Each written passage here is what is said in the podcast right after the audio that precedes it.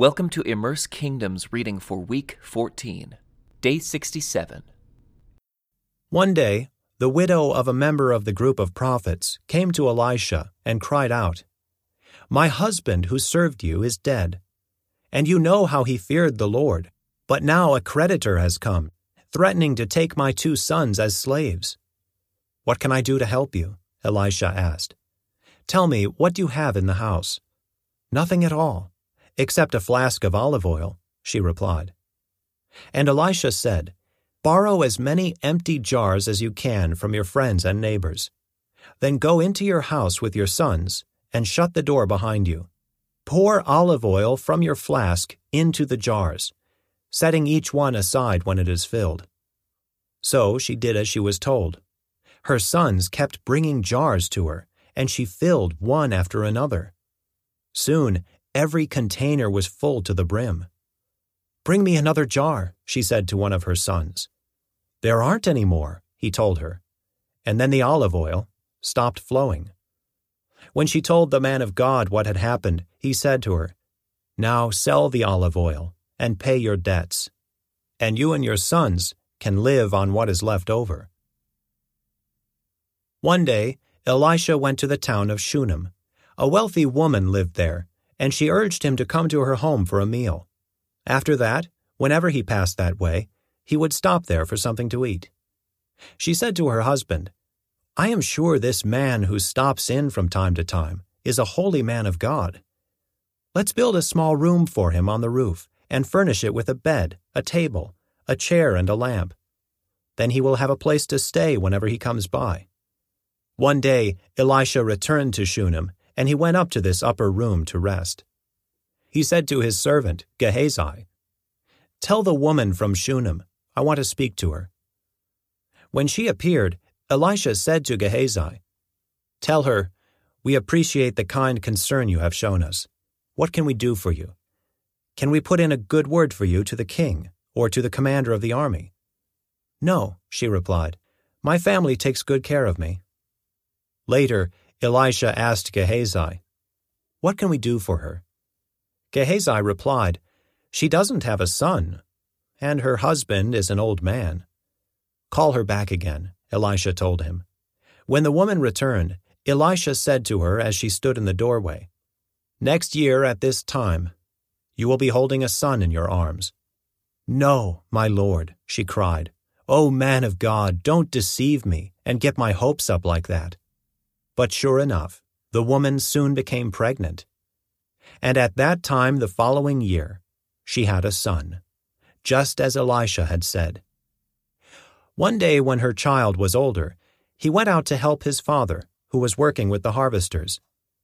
Suddenly he cried out, My head hurts! My head hurts! His father said to one of the servants, Carry him home to his mother. So the servant took him home and his mother held him on her lap.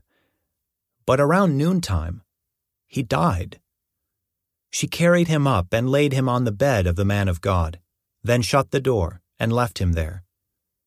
She sent a message to her husband Send one of the servants and a donkey, so that I can hurry to the man of God and come right back.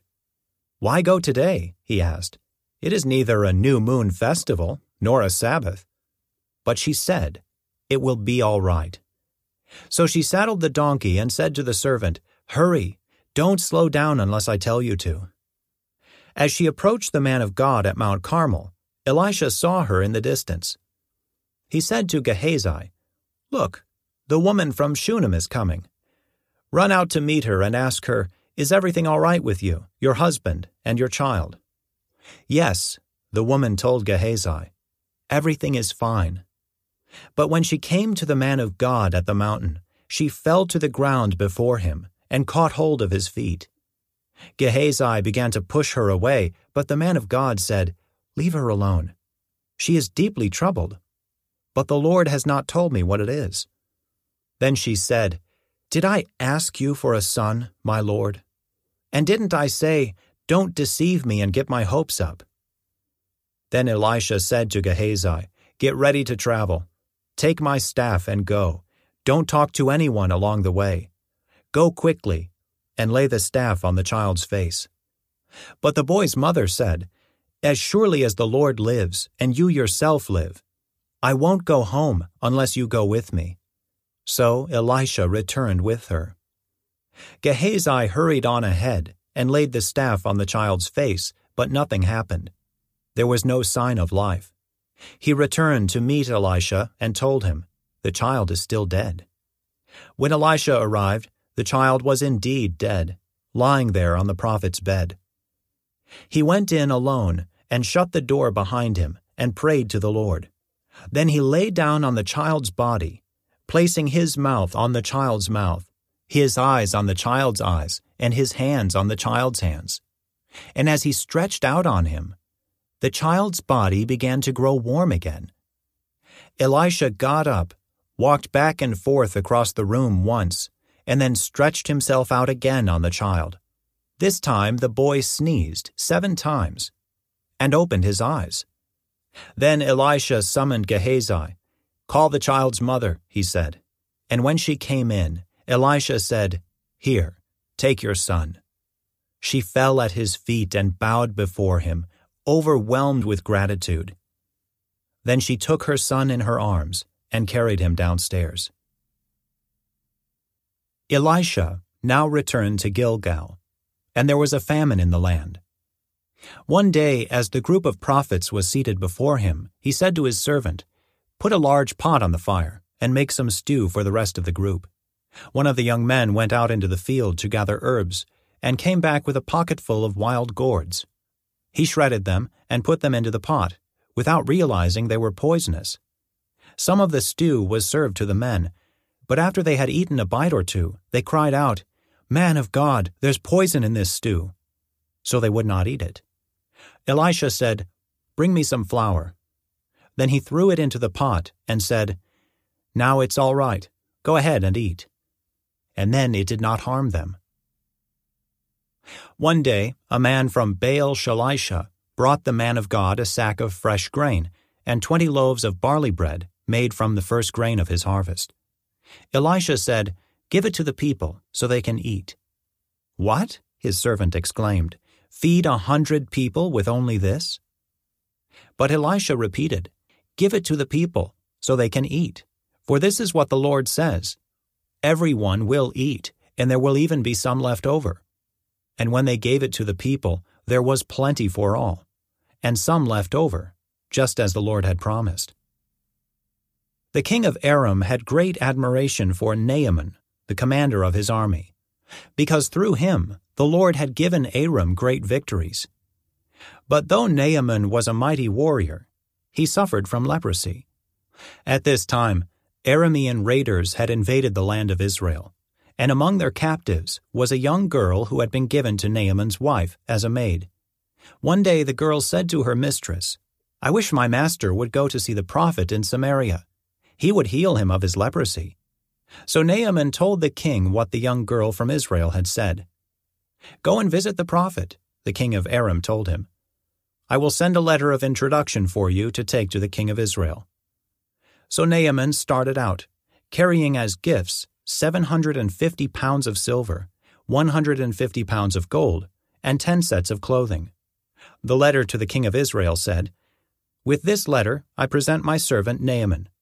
I want you to heal him of his leprosy.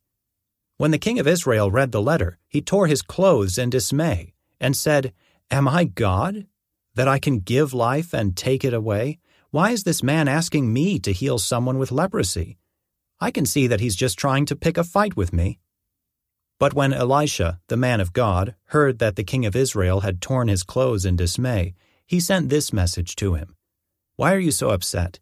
Send Naaman to me, and he will learn that there is a true prophet here in Israel. So Naaman went with his horses and chariots and waited at the door of Elisha's house. But Elisha sent a messenger out to him with this message Go and wash yourself seven times in the Jordan River then your skin will be restored, and you will be healed of your leprosy. But Naaman became angry and stalked away. I thought he would certainly come out to meet me, he said. I expected him to wave his hand over the leprosy and call on the name of the Lord his God and heal me. Aren't the rivers of Damascus the Abana and the Pharpar, better than any of the rivers of Israel? Why shouldn't I wash in them and be healed? So Naaman turned and went away in a rage.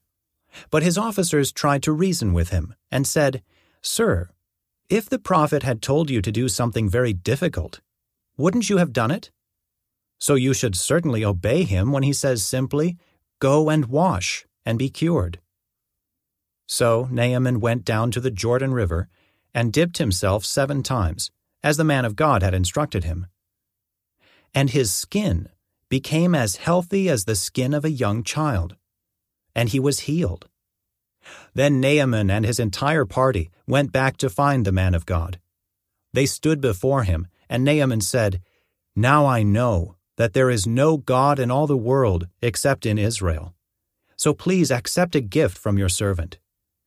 But Elisha replied, As surely as the Lord lives, whom I serve, I will not accept any gifts. And though Naaman urged him to take the gift, Elisha refused.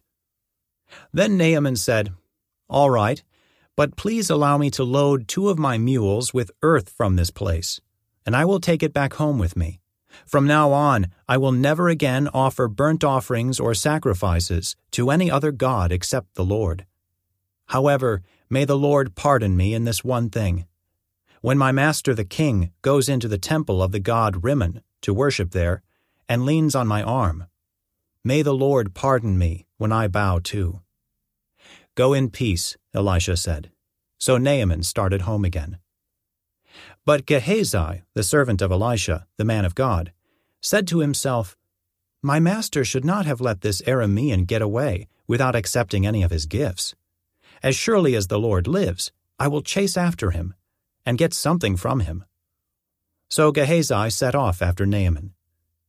When Naaman saw Gehazi running after him, he climbed down from his chariot and went to meet him.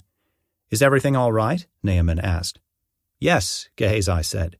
But my master has sent me to tell you that two young prophets from the hill country of Ephraim have just arrived. He would like seventy five pounds of silver and two sets of clothing to give to them. By all means, take twice as much silver, Naaman insisted. He gave him two sets of clothing, tied up the money in two bags, and sent two of his servants to carry the gifts for Gehazi.